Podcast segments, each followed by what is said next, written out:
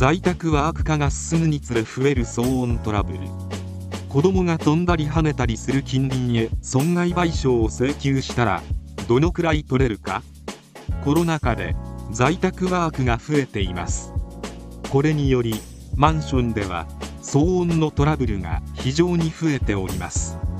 そこでマンションにおける騒音トラブルに対し損害賠償を請求した裁判例をご紹介します。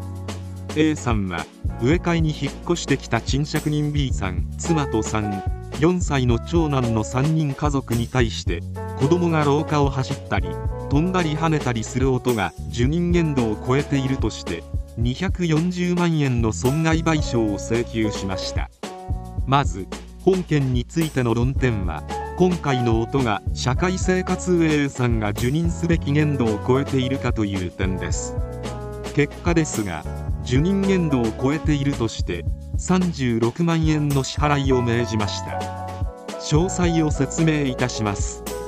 まず今回の音のようなマンションの会場からの生活音については都民の健康と安全を確保する環境に関する条例136条は適用になりません。当マンションの2階の床の構造によれば重量床衝撃落と遮断性能は LH60 程度で日本建築学会の建築物の遮音性能基準によれば集合住宅の3級すなわちやや劣る水準であった上当マンションはファミリー向けで子供が居住することも予定しています。しかしほぼ毎日この騒音が A さん10個に及びその程度はかなり大きく聞こえるレベルであり50から65デシベル程度のものも多く夜7時以降特には深夜にも及ぶことがしばしばありました。ですので B さんは長男をしつけるなど住まい方を工夫し誠意ある対応を行うのが当然でした。それにもかかわらず B さんは床にマットを敷いたもののそれ以外にどのような対策を取ったのかも明らかにせず A さんに対しては文句があるなら建物行ってくれと乱暴な口調で突っぱねたり A さんの申し入れを取り合おうとせずその対応は極めて不誠実でした。そのため A さんはやむなく騒音計を購入してこの音を測定するほかなくなり精神的にも悩み A さんの妻はインコウト異常感等の症状も生じました。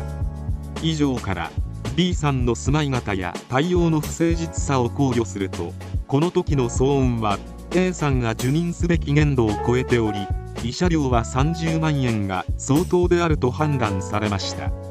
その他 A さんが訴訟を提起せざるを得なくなったことなどを考慮すると弁護士費用としてさらに6万円を含め合計36万円の請求となりました。騒音のトラブルは案外身近なことなので被害を受けている人は泣き寝入りしている人も多いのではないでしょうか。しかし相手の対応が不誠実であった場合騒音計などにより証拠を積み上げ裁判を提起すれば損害賠償を請求することができるかもしれません。コロナ禍共同住宅にお住まいの方は近隣に迷惑がかからぬよう静かに生活しましょう。